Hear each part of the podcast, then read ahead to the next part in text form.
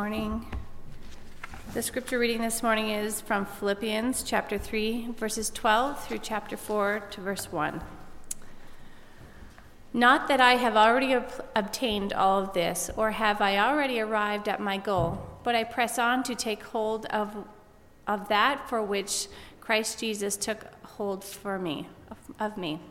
Brothers and sisters, I do not consider myself yet to have taken hold of it, but one thing I do forgetting what is behind me and straining forward to what is ahead. I press on towards the goal to win the prize for which God has called me heavenward in Christ Jesus. All of us, then, who are mature, should take such a view of things. And if on some point you think differently, that too God will make clear to you. Only let us live up to what we have already attained. Join together in following my example, brothers and sisters, and just as you have us, have us as a model, keep your eyes on those who live as we do. For, as I often told you before and now tell you again, even with tears, many live, many live as enemies of the cross of Christ. Their destiny is destruction, their God is their stomach, and their glory is their shame. Their mind is set on earthly things. But our citizenship is in heaven, and we eagerly await a Savior from there, the Lord Jesus Christ, who, by the power that enables him to bring everything under his control, will transform our lowly bodies so that they will be like his glorious body. I, therefore, my brothers and sisters, whom I love and long for, my joy and crown. That is how you should stand firm in the Lord, dear friends. Well, good morning once again. Before I get into the word, before I get into the sermon, how about we just say big hello to those who are joining us on Facebook? Hello.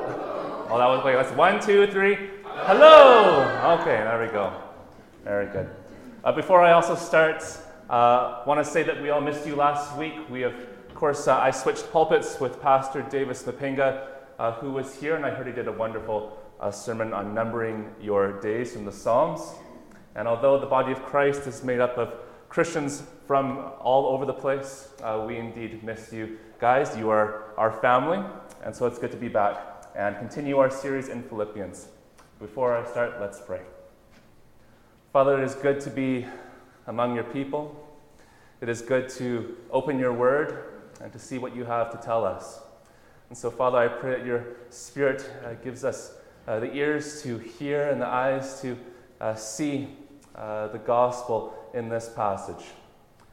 That indeed, uh, having a gospel goal is good news.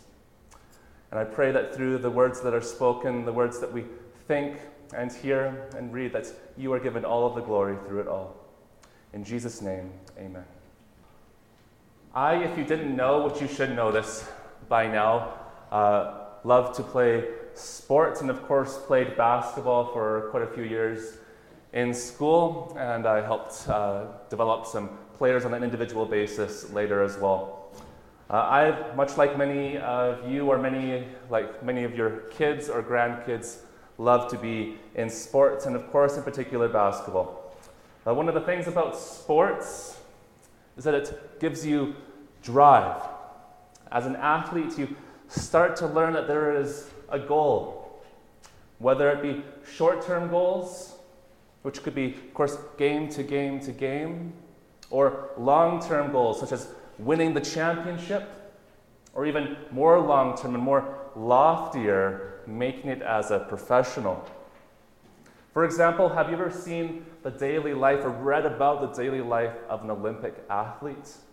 Although each athlete is, of course, unique, their daily lives go something like this. Wake up early, quite early, eat a carefully planned breakfast of just the right amount of carbs, protein, fat, early morning training exercises, eating a carefully planned snack, of course, for the right energy to start the day, late, morning, late morning training session Lunch, carefully planned, of course. Midday rest, of course, to prevent these fatigued muscles, eating a carefully planned snack, an afternoon training session, carefully planned dinner, and yes, some relaxation in there, but like it all, carefully planned. The pursuit of the goal for Olympic athletes, the gold medal or multiple gold medals, the accolades is all consuming. It takes up their entire day, their entire week, their entire focus and drive.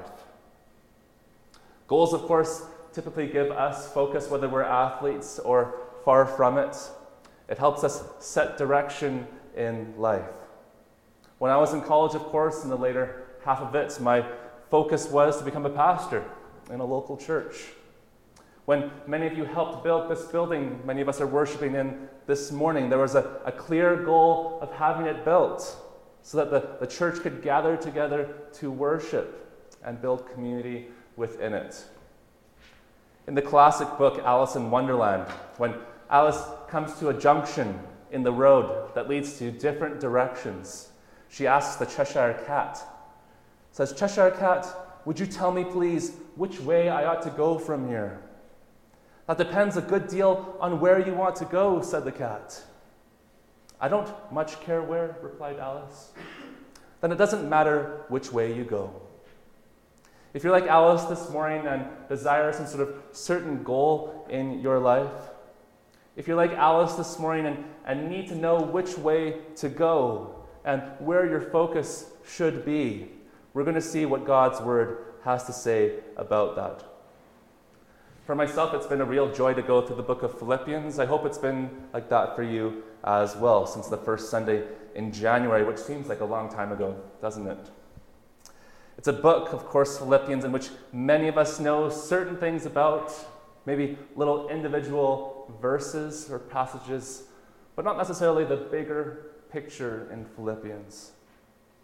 In Philippians, there's a great number of these individual verses that we memorize that we cherish, that we remember. We learn them in Sunday school, in Bible studies, and in other places. We memorize them and we keep them hidden in our hearts for times in our life. Some of those verses from Philippians are like these ones Philippians 1 6, that being confident of this, that he who began a good work in you will bring it on to completion until the day of Christ Jesus. Philippians 1:21, for to me to live is Christ and to die is gain. And Philippians 2, 3 to 4, do nothing out of selfish ambition or vain conceit. Rather, in humility, value others above yourselves. Not looking to your own interests, but each of you to the interests of the others. And Philippians 3 8, which we read a couple of weeks ago, Paul says, What is more, I consider everything a loss because of the surpassing worth of knowing Christ Jesus, my Lord, for whose sake I have lost all things. I consider them garbage, that I may gain Christ. And of course, many others, many individual verses or passages that we'll see in the next few weeks as we get near to the end of our series in Philippians. These verses are, of course, not alone, as they help paint the larger picture, the larger theme of the book of Philippians, which is our joy in knowing and being united to Christ and Christ alone. Today, as you can see from the title behind me in your sermon notes, we're going to be seeing what the gospel goal is. Gospel, of course, meaning the life transforming good news from God Himself, which culminates in the glory of His Son, Jesus, who died for sinners and will come again in glory, our great hope.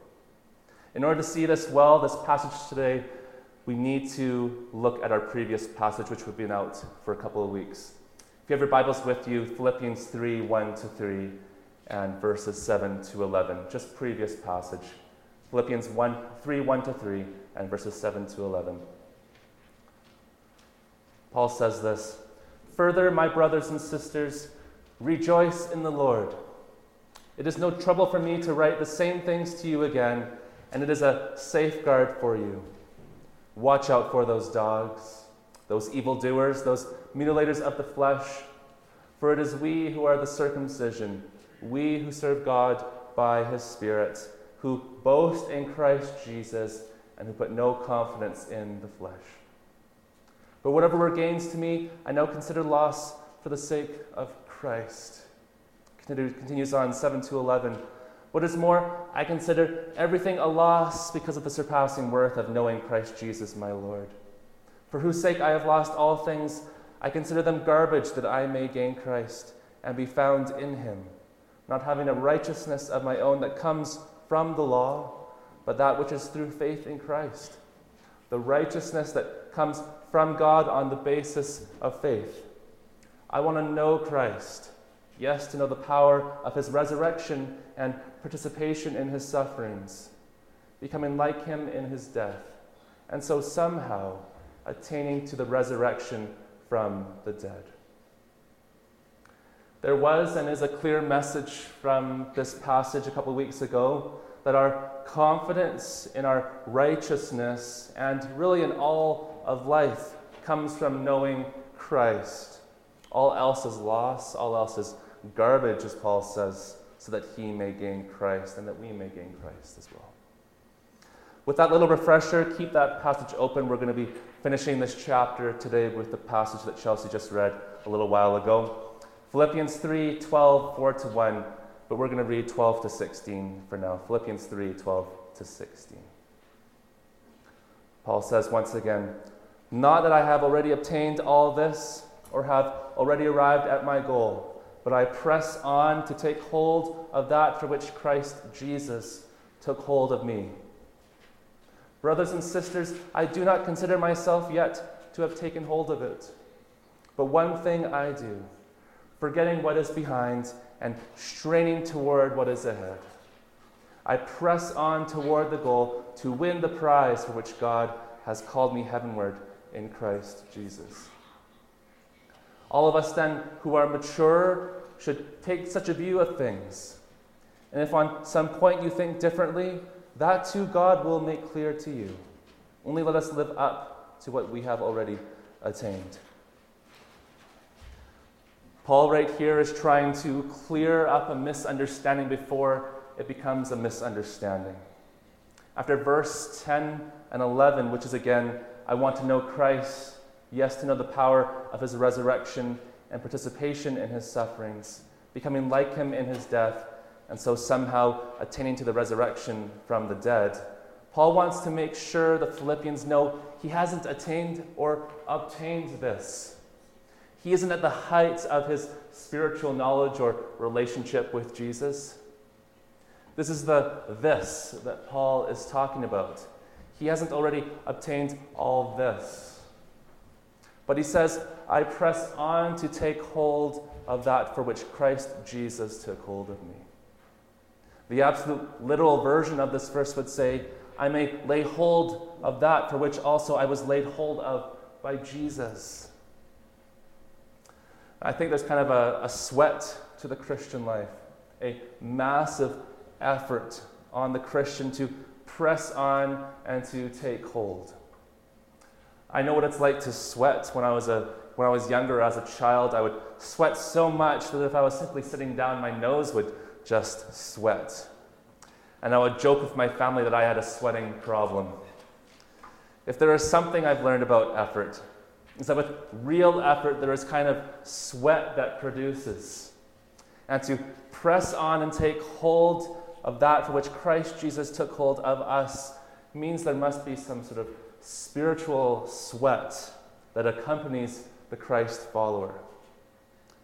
But this effort, this sweat, is only produced by knowing that Christ took hold of us. Paul reminds us that Christ first took hold of us. This isn't simply a, a little hold with a little pinky or a little finger, but it's a, a firm grasp. In John 10 28, we hear these powerful words I give them eternal life, and they will never perish, and no one will snatch them out of my hand. The true Christian is safe and secure.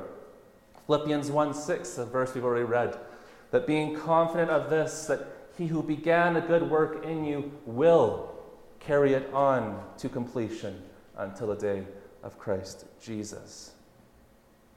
Although this is a beautiful truth that the Christ follower who is safe and secure is indeed safe and secure, we need to understand that the Christian life isn't a life called to live in a state of passivity, to be passive.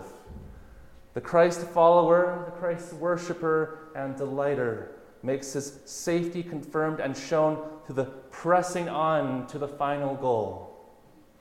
This grip, this hold that Jesus has on us should produce an all out pursuit of him on our part.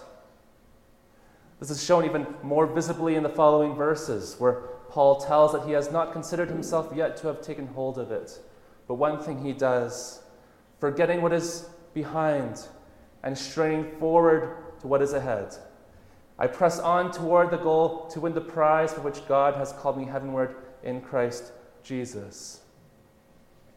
This image of the race and pressing on is revealed even more in 1 Corinthians 9 24 to 27, where Paul writes this to the church in Corinth Do you not know that in a race all the runners run, but only one gets the prize? Run in such a way as to get the prize. Everyone who competes in the games goes into strict training. They do it to get a crown that will not last, but we do it to get a crown that will last forever. Therefore, I do not run like someone running aimlessly. I do not fight like a boxer beating the air. No, I strike a blow to my body and make it my slave so that I, after I have preached to others, I myself will not be disqualified for the prize. From the words of Jesus in Luke 9 62. No one who puts a hand to the plow and looks back is fit for service in the kingdom of God. We must press on to win the prize. We must run in such a way to get that prize. We must get up and share this glorious gospel in which we have been saved by. If we don't right now, we must see how we can try to have in ourselves such habits that help us press on further and further each day to the prize for which God has called us heavenward in Christ Jesus. But what is this prize? What is our goal? Let's back up a little more. Chapter 3, verses 7 to 8. Paul writes again, But whatever were gains to me, I now consider loss for the sake of Christ. What is more, I considered everything a loss because of the surpassing worth of knowing Christ Jesus my Lord, for whose sake I have lost all things. I consider them garbage that I may gain Christ. He says here that he counts everything as loss for the sake of Christ three times. Considering loss for the sake of Christ, everything a loss because of the surpassing worth of knowing Christ, and lost all things, considering them garbage that he may gain Christ. See, the prize which God, God has called us heavenward in Christ Jesus is Jesus Christ himself. To know him fully, to dwell with him closely as death is gain, and to gain Christ. He is the gospel goal. He is the gospel prize. God himself revealed in Christ Jesus. So we must press on each day to know Christ more than we did the previous day. Through that, we will grow up and see how Christ is our treasure more and more.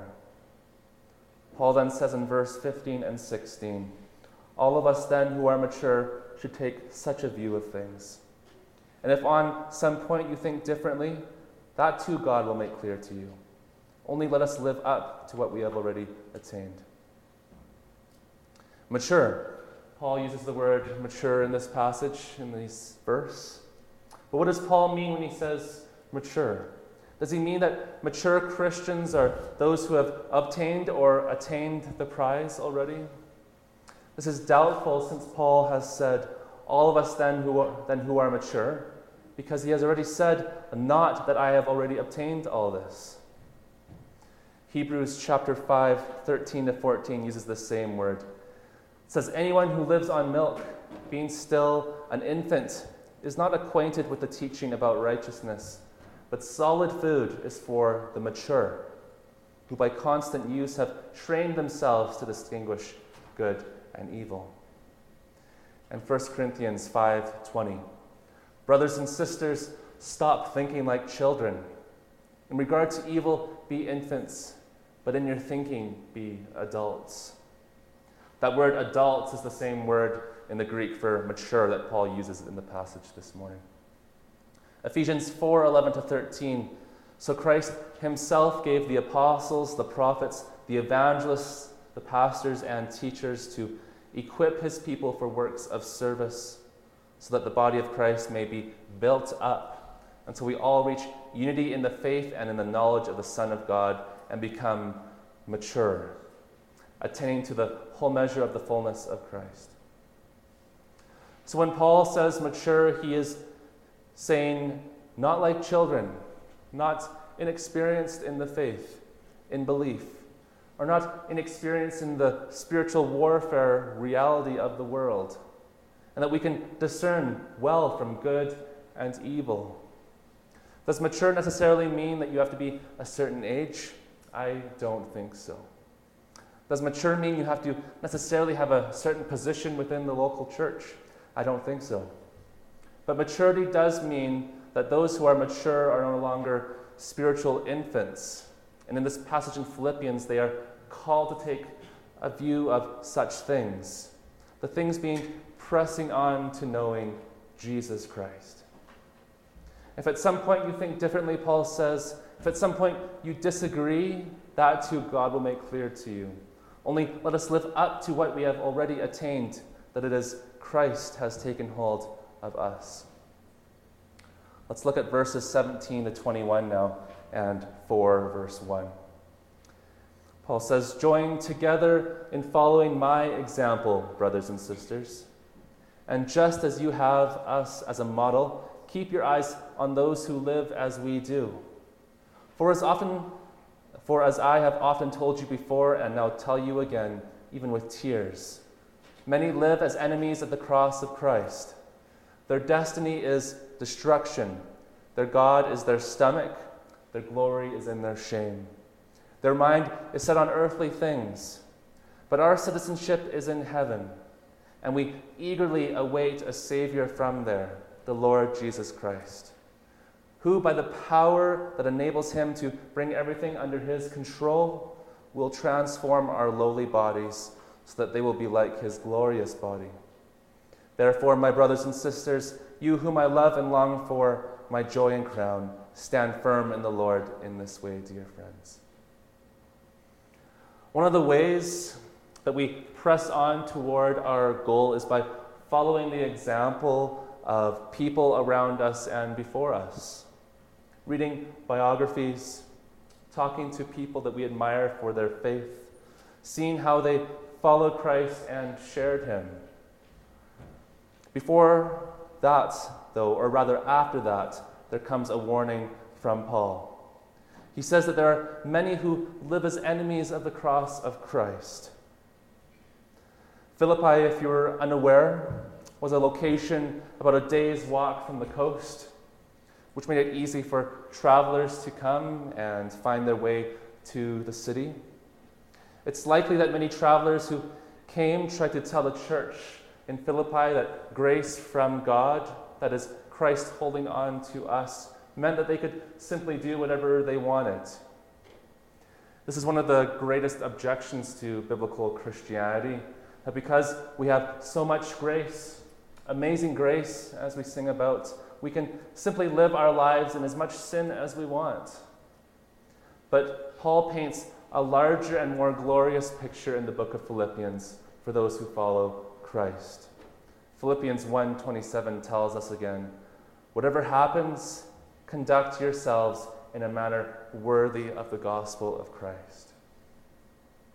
Paul says the enemies of the cross of Christ are those whose destiny is destruction. Their God, their place of worship is their stomach. Their glory is in their shame. Their mind is set on earthly things. These earthly things are, of course, not primarily things that we do, everyday things that we do, but rather things that are in opposition to God and His character. Colossians 3 1 to 10, the book just a little after the book of Philippians, reveals these earthly things, while also calling those who are in Christ to look above. Colossians 3 1 to 10 says this. Since then, you have been raised with Christ. Set your hearts on things above, where Christ is, seated at the right hand of God. Set your minds on things above, not on earthly things. For you died, and your life is now hidden with Christ in God. When Christ, who is your life, appears, then you will also appear with him in glory. Put to death, therefore, whatever belongs to your earthly nature sexual immorality, impurity, lust, evil desires, and greed, which is idolatry. Because of these, the wrath of God is coming.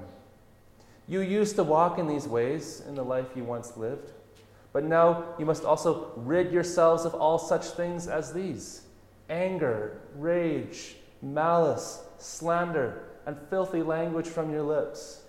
Do not lie to each other, since you have taken off your old self with its practices, and have put on the new self, which is being renewed in knowledge in the image of its Creator. Powerful, powerful words. To set your mind of things above, not on earthly things, because in Christ you have died. You have died, and your life is hidden with Christ, and now Christ is your life. You have been crucified with Christ, as Galatians 2:20 says. You no longer live, but Christ lives in you.